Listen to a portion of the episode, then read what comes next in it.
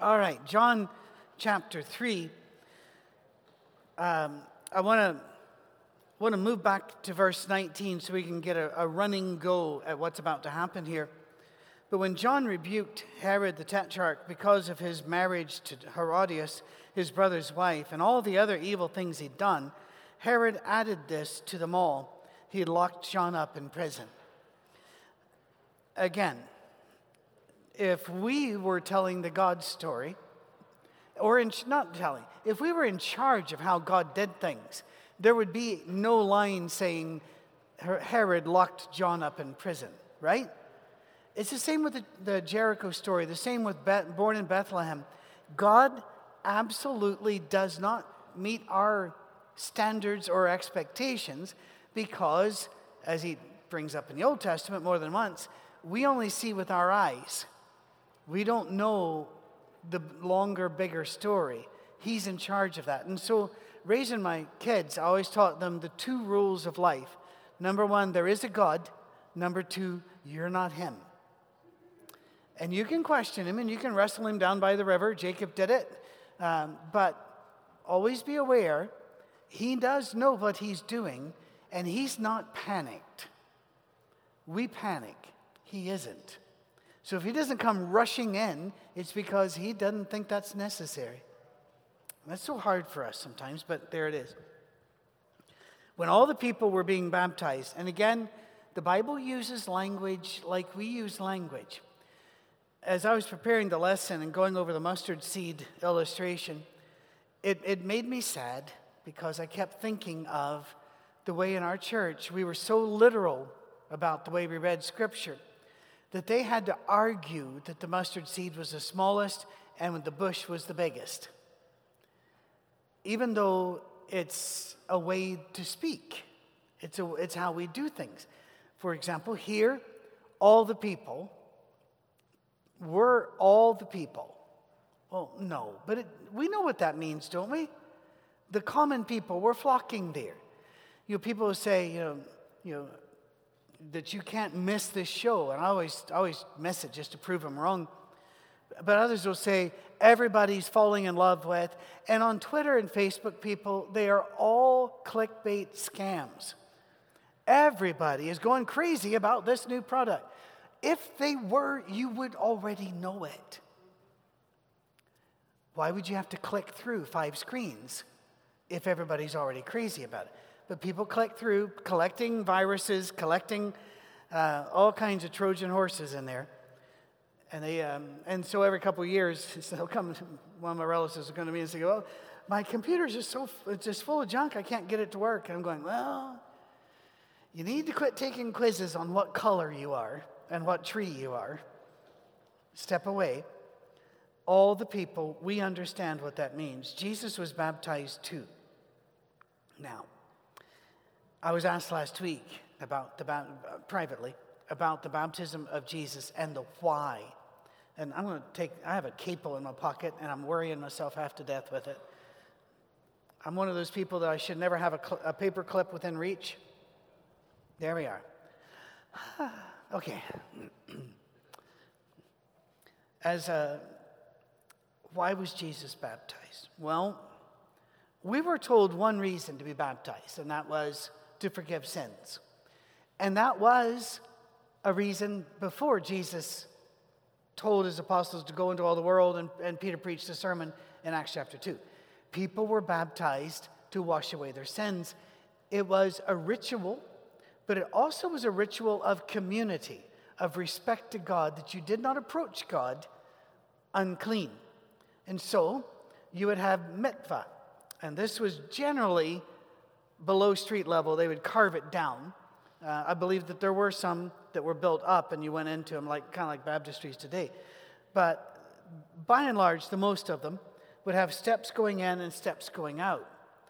And ritually, people would go down through this constantly, you know, go under the water and then come up and they would, you know, let the water run off and say their prayers to be clean to go to temple, to be clean to sacrifice, to be clean. Mikvah.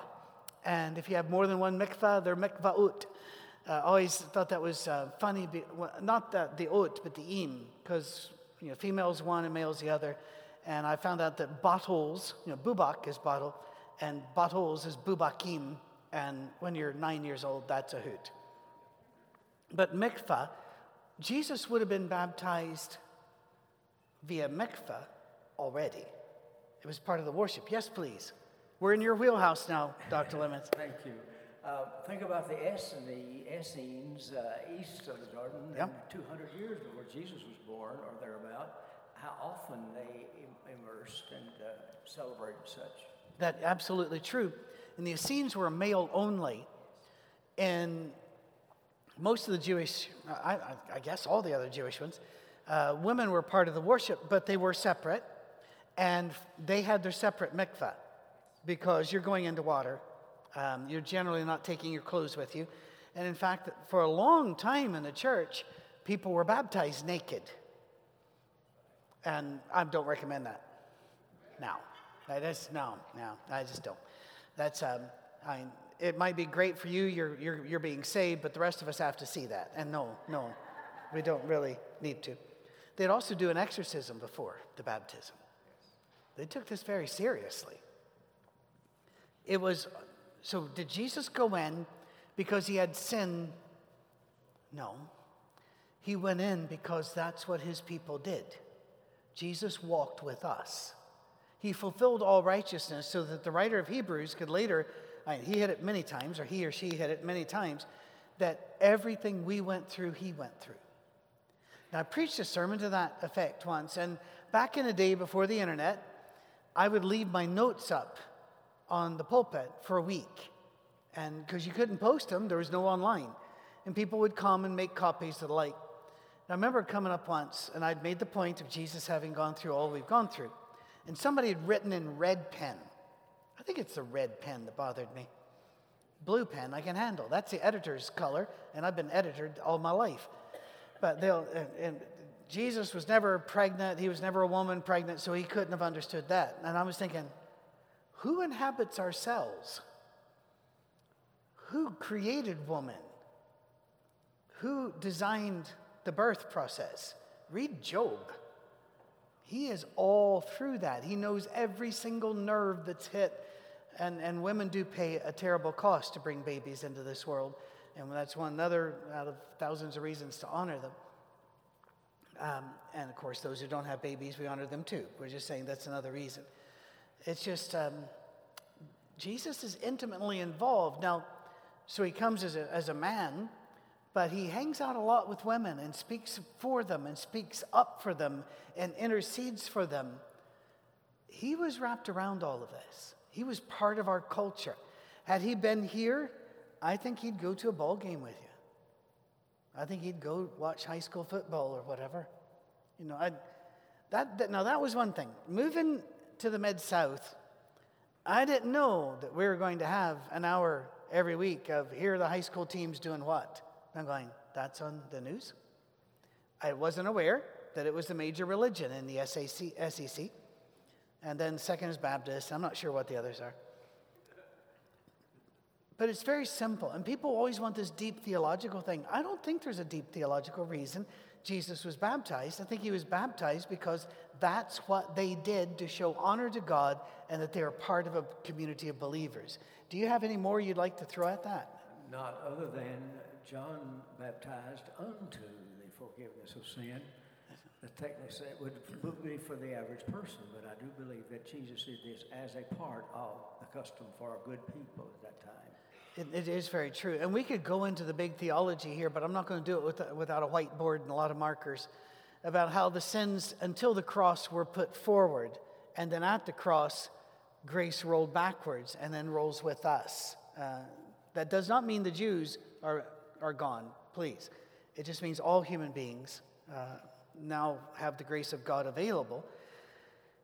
The Holy Spirit descended on, on him in bodily form like a dove, and a voice came from heaven You are my Son, whom I love.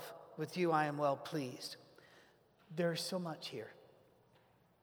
We, um, traditionally, Christians have depicted the Holy Spirit as a dove. And, and you'll see doves, we don't have one here. Don't think we have any zoomorphic things here, but they will have, um, there'll be a dove descending in stained glass, and the songs on the wings of a snow white dove. You know, we, but remember, it's like because they didn't have words to describe what they were seeing. I think they were seeing light coming down and flickering around him. They were that little veil between our world and the real world sometimes gets thin. Do you remember our year where we talked about thin places? And you're able to see the flickers. If you really want an example of that, uh, read Elijah. Uh, read, I'm sorry, read Ezekiel. Apology. Uh, read Ezekiel. And then count or circle the number of comparative terms he uses like, as, unto, because he had no words for what he was seeing. He had to find other images. And you look like a man with a thought. 31 times Ezekiel says, The Lord said unto me, the Lord said unto me. yeah, it's, it's like, and this isn't coming from, I don't know what he meant either, but this is what he said, right? Uh, and it's Ezekiel's an amazing book, but in, it'll blow your circuits. Yes. And by the way, Orthodox Jews don't let their uh, people read it until they're 30 because they say you, you need to be grown up or it'll mess with your head. They say it that much more elegantly than I just did. But the Holy Spirit comes down on him, and then God speaks from heaven. What do we have in this one verse? We have Trinity. Amen. Amen. Uh, I've talked to I don't know how many people that are convinced that um, they have one of two ways Jesus only movement. In fact, they even baptize. They'll say, I baptize you in the name of Jesus only. And I'm thinking, he said, baptize in the name of the Father, Son, and Holy Spirit. How can you baptize in his name and not do it the way he told you to? But they will say that uh, in heaven he is God, on earth uh, he was Jesus, and the Holy Spirit was, was his breath. And I'm going, there are so many wrong things with this. In the garden, who is he praying to? Because he's, if, if what you're saying is correct, heaven's empty right now. And when it says holy, they say the Spirit just means breath. When Jesus was casting out evil spirits, is that bad breath? I mean, what? How do you work this? How does it work? I, language has to work. You know, I know a few languages. I wish I knew a lot more. I am. Um, language has a math to it. It has a process to it. It has to work. Here you have the Trinity.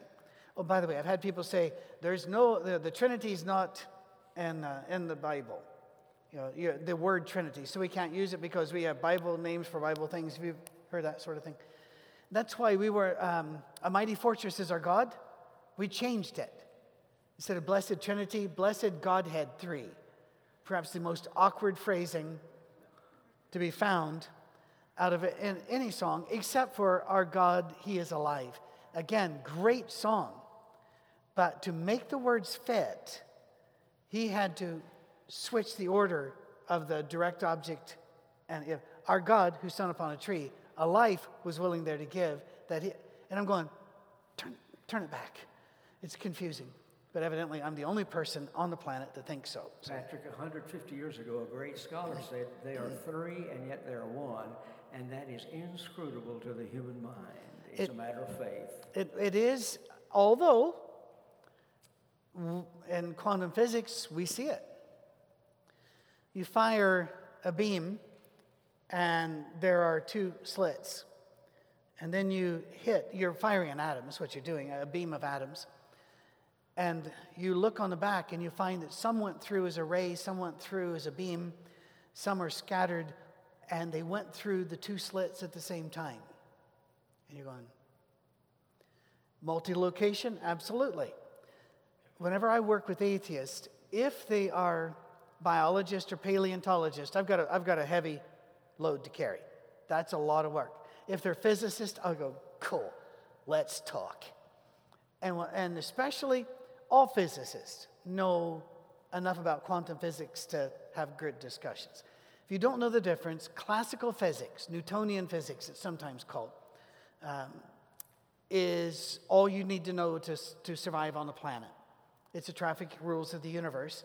It works. But to explain how those rules got there and how they really function, we have to go super, super, super small or super, super big. And the, long, the closer you get to the edges, the more our classical physics breaks down and doesn't work. For example, one of our big problems in the universe is we don't have enough mass for the gravity we have. We're still looking for it. Gravity's the weakest of the four forces, and yet it's here. And so we have to figure out ways it wraps in. So when I talk to a physicist and they, they question anything about the Trinity, I'll say, come on. You already know three can be one and one is three, according to its size and intention. And it gets real quiet in a room. And especially with East Asians that I've worked with, there's a little, or Muslims that I've worked with, that little, huh. And then we can have a discussion. And it's brilliant that way. And again, you don't have to know anything about quantum physics, just quote that, they'll get all excited. But another thing is here God was Jesus' chief cheerleader. Um, who was that, Cami, that wrote The Blessing? Uh, Gary Smalley and John Trent, wasn't it? And we studied that in Lancaster when we first came to the States. Um, and it was whole, all about if your father and mother don't give you the blessing, what scars you carry through life and how you have to deal with that. And I still don't watch movies that have a real happy ending and a reconciliation at the end because I didn't get that. And I knew I wasn't going to get that. Not poor me, I'm a blessed man.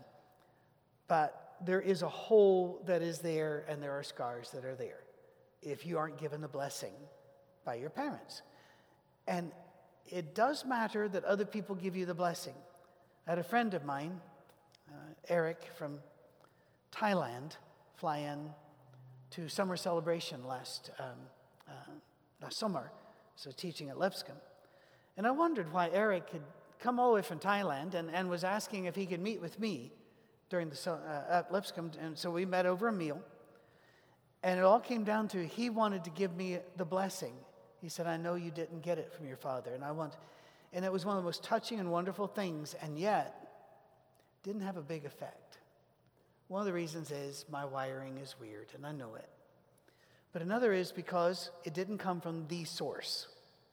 So you have to work around it, right? So I have another family. It's Fourth Avenue. And the, this is my family. And this is my favorite day of the week because I get to see you. Even a, a loner and an introvert can enjoy seeing his church family. And especially rejoice knowing that it's time limited and you will leave. Not like relatives. God here makes public, and, and by the way, this is called super praising.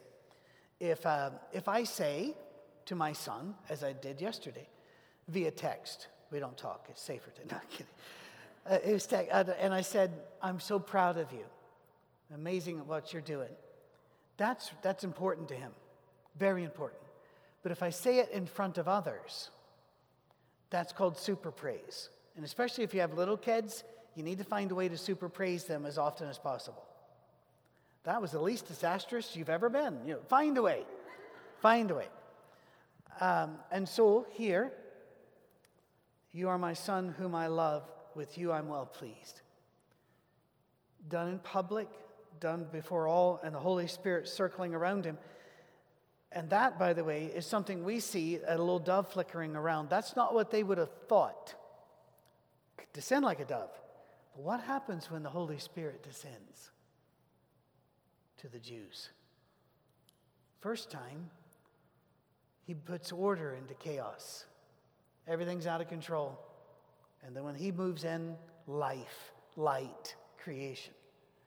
In the Old Testament, every time the Holy Spirit showed up, it was a very massive thing that was about to happen.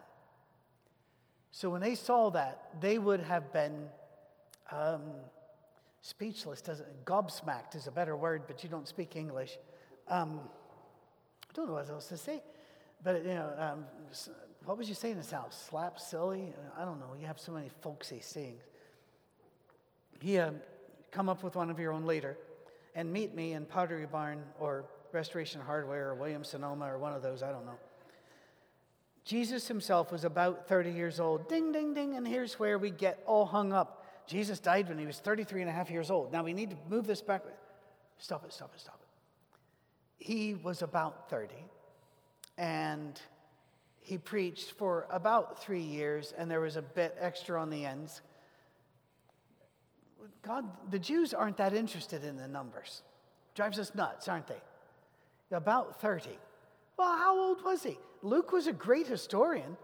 We've already, we've already talked about that, how he interviewed first sources. Why would you say about? Because birthdays weren't a thing. You know, they didn't have birthdays of. Yay, you survived another year. When did you get your driver's license, right? Yeah, I don't think you should be on that donkey. You're a bit young for that, there, lad. Now, again, they had rites of passage when you were about 12, which, by the way, the way they count numbers, it would have been 11 to us.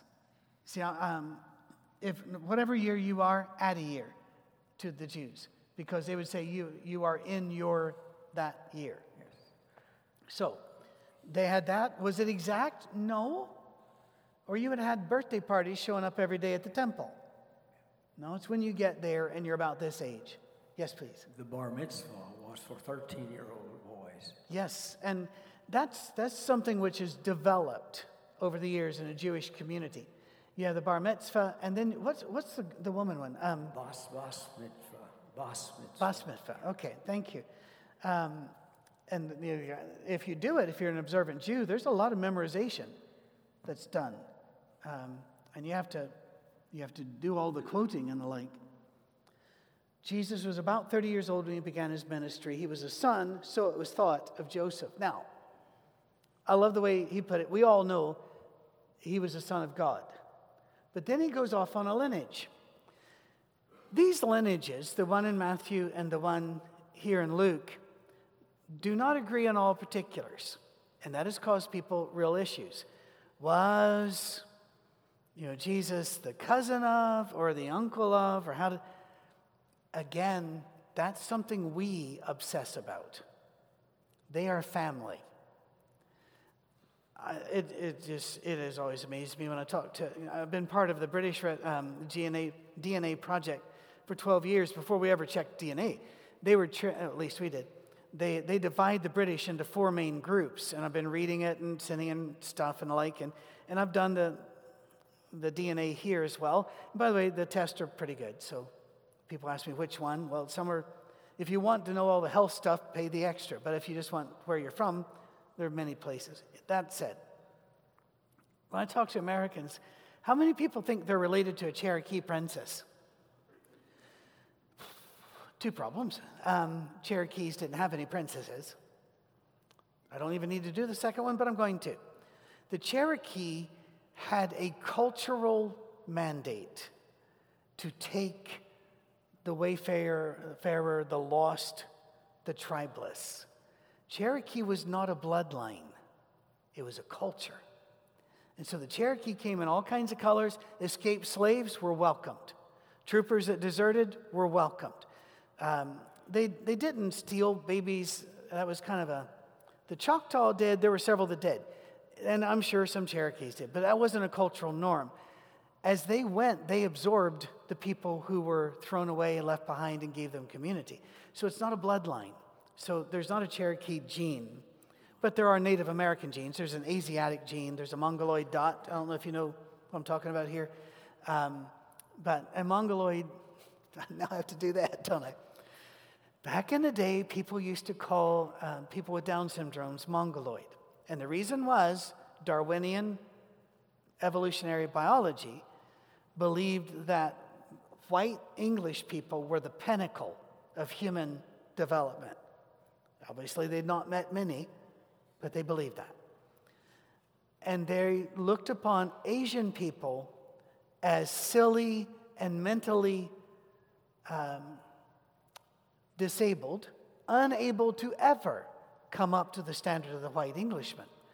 And so, whenever Down syndrome was first diagnosed, they called it mongoloidism because they were saying that a white person with Downs, they didn't call it Downs, um, is as smart as any Asian can ever be. It was horrific racism, is why they used it. But whenever a geneticist says mongoloid, which they try not to do in public, they mean Asian and including um, Asians from the northeast of the Russia country, right? all of those put together. And there are genetic markers for them that come over here to the Americans. Here's the point they're going to say, You're from here, you're from there. I can tell you, for example, that I'm related, and I'll do this even though I'm in the South. My great, great, great, great grand uncle was George Gordon Meade, the uh, General Gettysburg. He was born of Scottish parents in Spain and raised in America. Yes, we still do that, don't we? My family has never settled. We're just, you know, that's why my email is traveling Meade, not sedentary Meade. Um, and besides, you've heard me preach. It's best to keep moving.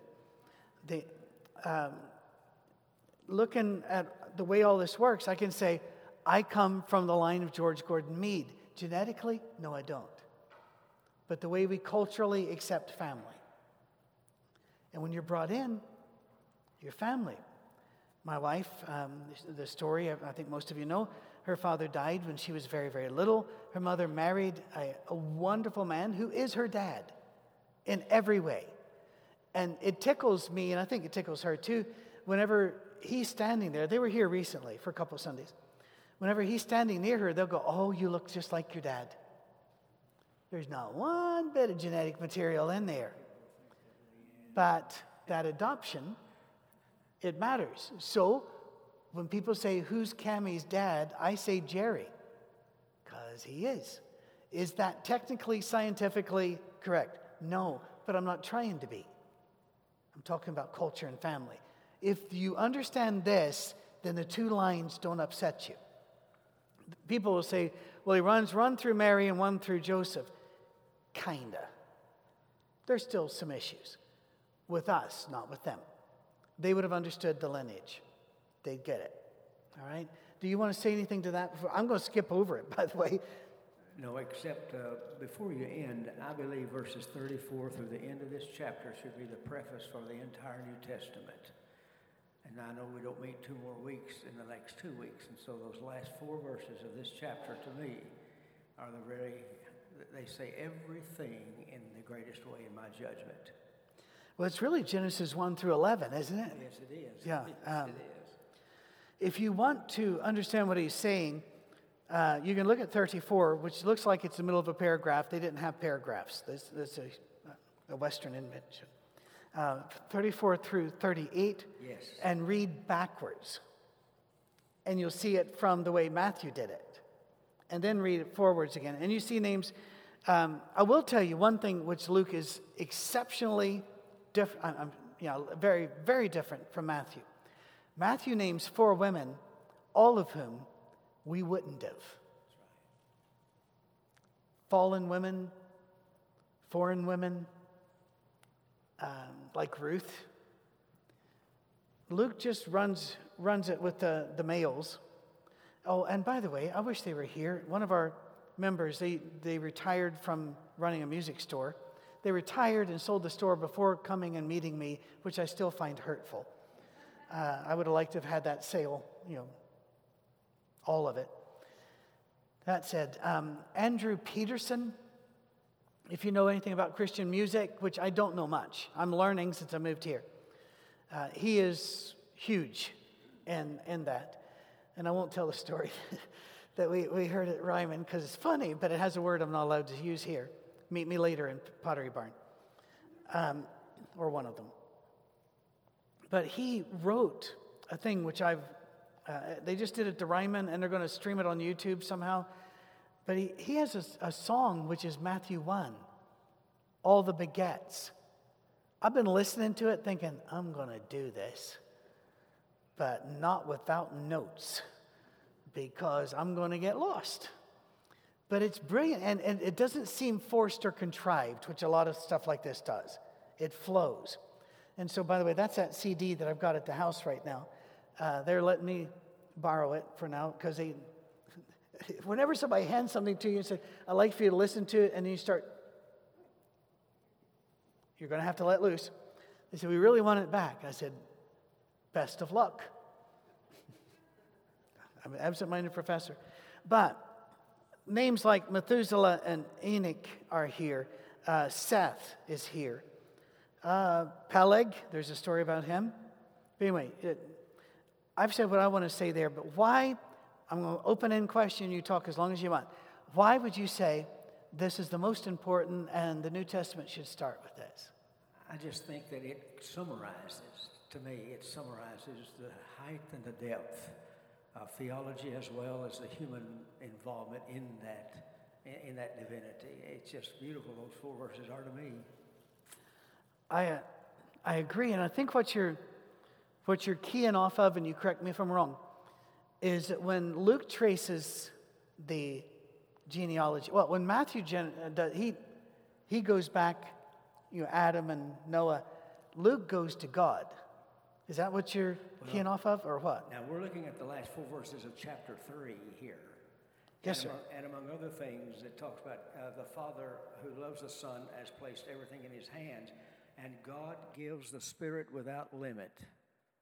All right, now, are you chapter 3, verse 34 forward? Is that what you're doing? Oh, I'm sorry, I'm in another book. I'm in another place. Oh, that's all right, that's all right. No, no, no, go ahead. No, no, Say it. you know what? We all enjoyed the discussion. Thank you. right? And nobody here thinks, you know, give me my time back. All right, let's going out into the wilderness. What is John 3? Yeah, we're Luke. I, I did. I'm sorry. I'm, we're in Luke. Yes, and I was in another passage. I was, and It's related.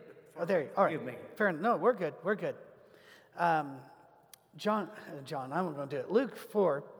Here's something which, because of the, where the genealogy is placed, we don't catch it very often. Jesus comes out of the water. God cheers him on. The Holy Spirit surrounds him and sends him into the wilderness. Loving God and following God does not mean you're going to have a good life.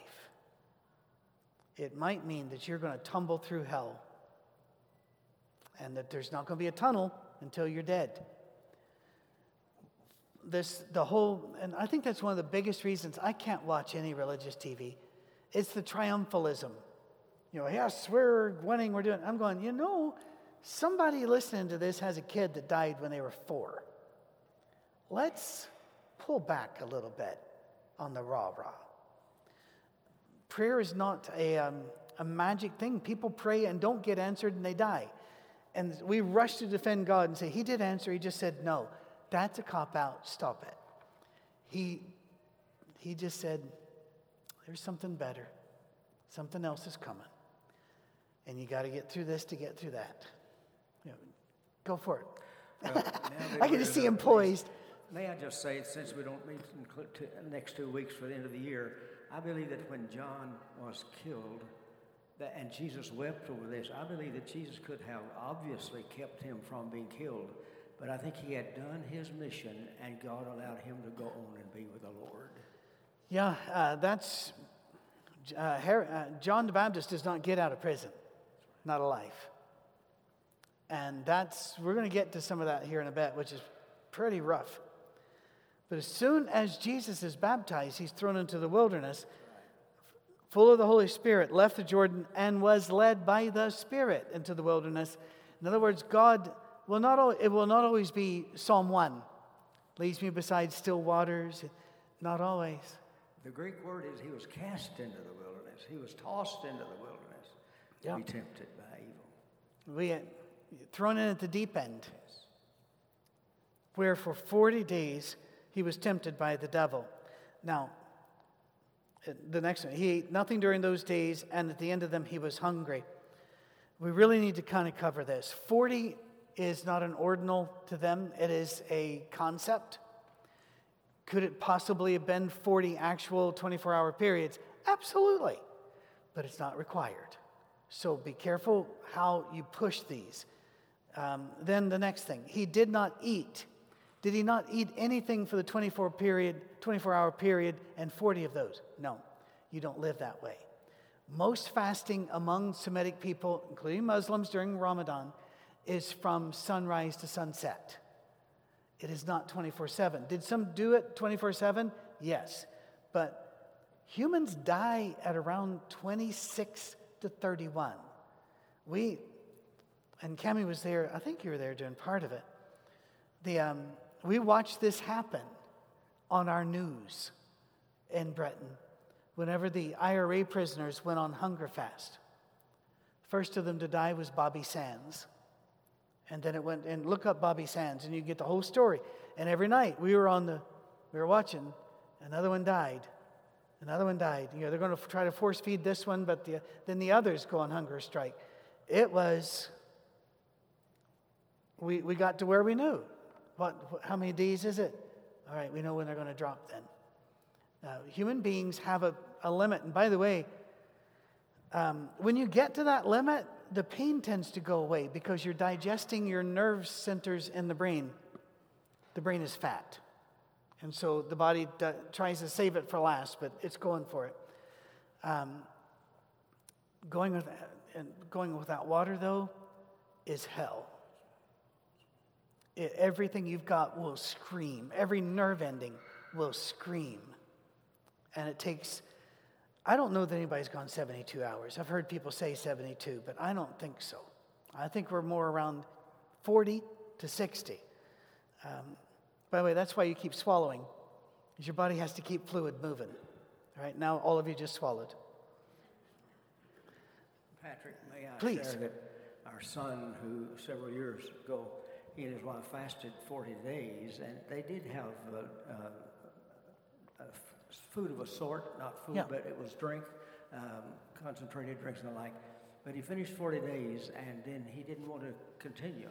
Uh, He did want to continue fasting, and he called me. I was in a lecture in another city, and, and I said, But son, you have a beautiful wife, three children, you fasted 40 days. Beyond that, your body will begin to emaciate. He said, But dad, I have the odor of God in my nostrils. And again, I think you're telling him you need to pull back out of it That's is, right. is correct. Yeah. Yes, that is correct. Fasting can get, and I'm not casting anything on your son, who I, I, I hear you talk about with such great pride and justifiably so. Anything we do, including fasting, can become a source of pride and about us if we don't watch out. That's why Jesus said to the Pharisees, Stop telling people you're fasting. It was because they, were, they wanted people to go, Ooh, look at them. Um, the devil said to him, If you are the Son of God, tell this stone to become bread. All right. Uh, does the devil know who Jesus is? Yes. Oh, yes, he does. Um, but the devil has never liked the plan. Look at, we're going to do this next year. Um, the third Sunday in, in January is when we started. Uh, we're going to have special speakers on the 5th and the 12th, and then I'll come back in on the 19th. Um, we're going to start with Ecclesiastes. Who are you and do you matter? What's the point? Then we're going to go to Job. In a cosmic sense, what's the point? What's the plan? Then we're going to go to Revelation. How does it end? And so that may take all year. We'll just, we're going to play it by ear. That, that's the sermons. Come- Coming back to it. Um, Job, the very opening chapter, there comes the devil in going, Don't like this plan, and I think you're wrong about Job. He was very active in heaven. When did he get kicked out? That's a little bit of a controversy about tenses and verbs. It could be when Jesus sent out the 70, because he says, when he came back, I saw Satan fall as from heaven. I tend to think it was at the crucifixion. And that when he said, I saw him, it was about in the future, I know what's going to happen to him. But again, I'm not going to die on that mountain. I'm going to let you sort that out. But he's not in heaven anymore. We have to get him in the Garden of Eden, of course. Sorry? I said, we, we have to give, find him in the Garden of Eden. Oh, yeah. Yeah. The, the snake is there. The snake is there. Um, if you are the Son of God, tell this stone to become bread. You will not hear people phrase it that way, but every discussion I have with atheists will go to the if there is a God, then why this? And if he is a God, then he would do this. One of the, this is, um, it's called an argument against the group. And it's a fallacious, uh, it's a uh, fallacious uh, argument. It's, you cannot argue against a concept by telling the concept what you want it to be. You're arguing against God when what you're really saying is if God were the kind of God I want a God to be, then he would do this. You're dealing with the reality, not with your wish list. There's something different here. Do you want the God that is, or do you want the God you want? You cannot wish your God into being, or he is not your God, he is your slave. We have to pull back and understand that the concept, but I'm, it sounds like I'm really talking to those atheists. I'm talking to me. I, I, I will look at things and go, God, what? But I've learned not to say, well, if you do exist, then do this. No, you don't want to do that with God. Jesus answered, It is written, man shall not live on bread alone. What an interesting response. I would have really expected him to say, You know who I am, devil, shut up. But instead, he goes, What you want God to do will not keep us alive. And that's an interesting thought. My dad used to say he wanted to live to be 100. And I, for years, didn't say anything. And we have some of our relatives that have lived over 100. Aunt Kate um, was, I think, 104. Massive woman. I think death was afraid to come for her. Um, and she, she was a fearsome fighter as well. Uh, but my, um, I, I, was just looking, I, we'd be driving home, and I go, I don't want to live to be 100. You know, I don't. So finally, I started just telling him, Well, Dad, I hope you don't live to be 100. And he looked at me really hurt, and I said, By that time, I'll be 78. I won't know where I put you. This will become very awkward. Now, if you're 78, you understand what I mean. I'm not being insulting. We're all on the same path there. I think maybe I forget. The, the point being, uh, you don't get to make these calls. I also remember my dad doing something else, and it really troubled me. I, I need to really emphasize here I do not know all the details. I was a boy. But he'd gone to preach at a church where the old preacher, retired, was still in the pews. Don't do that. Even though I plan to retire and stay right here and drive off everybody, don't you do that. I don't plan to do it. Um, I, I, don't want everyone to leave Fourth Avenue, but there you are. Um, the old preacher had, by all accounts, been a wonderful individual. But in his last five or six years of life, was bitter, divisive, gossipy, and caused all kinds of issues. And I heard my father pray to God, saying, If I am going to become one of, like that. Please kill me before that happens. I was going, I'm not, I'm in the room. I don't think I'm supposed to be the agent of this thing, but you know, it, it was, it was a sobering moment, yes. What you were saying about God a while ago, is it possible that the contemporary believing church of today may be bending under the weight of its own rationalism to no. create, to recreate God. Yes, and that allows me to say something which I'm going to say because we're almost done with the week and you can and not going to have class the next 2 weeks and so you can suffer. We have often bemoaned postmodernism. Because postmodernism will say things like there's not one central truth, there's not and always say is that true? And that really throws them off. Uh, or those, they question every aspect of reality frankly, qu- reality can be questioned, and I think we ought to run it that way. Rationalization, I mean, if you're reading Thomas Aquinas, if you're reading um, Augustine, he would have called himself Augustine, but we put an E on it. You're reading somebody logically putting God in boxes and walking around theology to make sure we understand all the edges of God. I am very uncomfortable with that. Very uncomfortable, especially since, as we said in the sermon, he never does it the way you do it. I think postmodernism is a good thing. Do I think we ought to drop rationalism then? No. I think you need to work them together to understand this we know, this we don't, and be comfortable with mystery. Find out as much as you can about the universe. That's our job. But also understand there are some things out there we're not going to learn. And we're going to have to walk in faith. And that's a very humbling, very humbling concept. Um, I don't want to start the next one. Until next year.